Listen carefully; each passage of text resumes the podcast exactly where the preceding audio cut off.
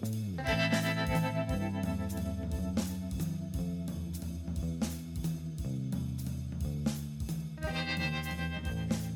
and welcome to the Brutally Honest Books podcast. I'm your host, Sarah Gerard, and I'll be giving you my honest thoughts on the books I read. While the reviews will be short and to the point, they'll include everything you want to know without any spoilers to help you figure out what you should read next. So, with that said, let's jump right in. On today's episode of the podcast, I'm going to be giving you a pretty quick review of Carolyne Faulkner's astrology book titled The Signs Decode the Stars, Reframe Your Life.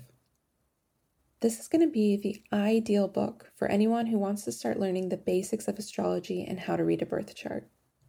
This is perfectly suited for those who are already familiar with sun, moon, and rising signs, and for those who are also somewhat familiar with what birth charts look like, even if you don't know how to read one or what all the signs and symbols mean, but you're wanting to learn more. So, even if you're only familiar with that and nothing else, don't worry, this book can still be for you too. I would just recommend doing a quick Google search on what sun, moon, and rising signs are just to get those down as a foundation.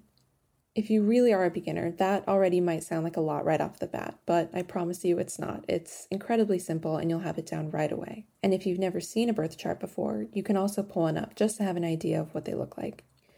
For those who aren't familiar, a birth chart is essentially a snapshot of what the night sky looked like during the exact moment you were born. And since the planets and zodiac signs are part of that map, Faulkner will also explain what the different signs, planets, and houses mean on a chart. She really starts at the very beginning, breaking everything down clearly and simplistically, walking you through every step. That's also why this book isn't for more advanced astrology learners. She won't cover some of the more advanced information on birth charts like eclipses and degrees. I still don't even know what those mean. So, if you already know how to read and interpret the basics of a birth chart and you're looking for more advanced information, then this isn't for you. Personally, I was always interested in astrology, but in a purely lighthearted way. I knew the different cliches and stereotypes, the different zodiac signs, and I'd share astrology memes on social media. I still do that. But I never took it seriously. I only knew what my sun sign was, and that was it. I always thought that astrology was really too woo woo and granola to be anything legitimate. But this year, I actually spent a lot of time reading a lot of books and listening to a lot of podcasts on a lot of psychology related things. So I dove deeper into learning the science behind personality tests, love languages, things like that. And this curiosity actually led me to astrology. I was surprised to discover how astrology is just another branch of that, and much more legitimate than I had thought it was. I really was a major doubter until I actually started learning more about it.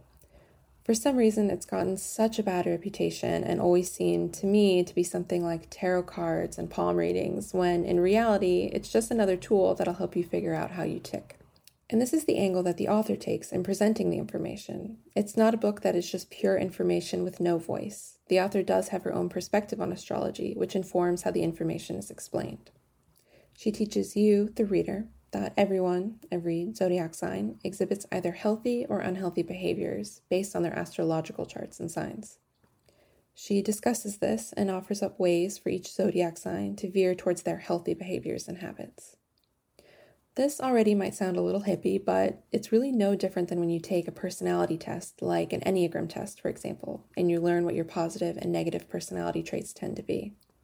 Astrology is just unique in its belief of where these personality traits stem from, which is your birth chart.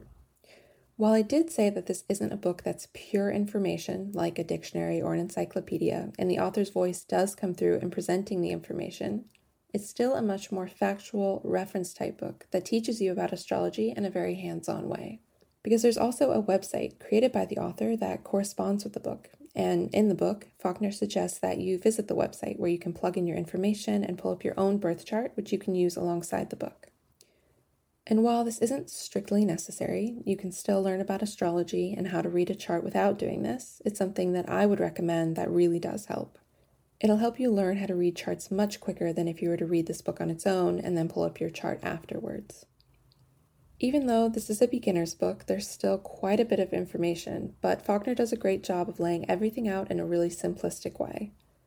She also repeats some information throughout the book, but this isn't a bad thing. It's actually really beneficial as a reader because she repeats information a lot like how a teacher would repeat information to a student. as you piece together more pieces of the puzzle and things begin to click. Ultimately, reading and interpreting birth charts is a skill that takes a lot of practice, so you'll be constantly picking this book up and flipping through it while you learn. Which is why I think this book is best tackled in one go, but I don't necessarily mean reading the whole book in one day, maybe reading just a little bit every day. Because this book isn't suited for starting and stopping with a lot of time in between. Since you're learning new information and a new skill set, kind of like learning how to solve algebra equations. You'll want to keep all the information somewhat fresh in your mind until you reach the end.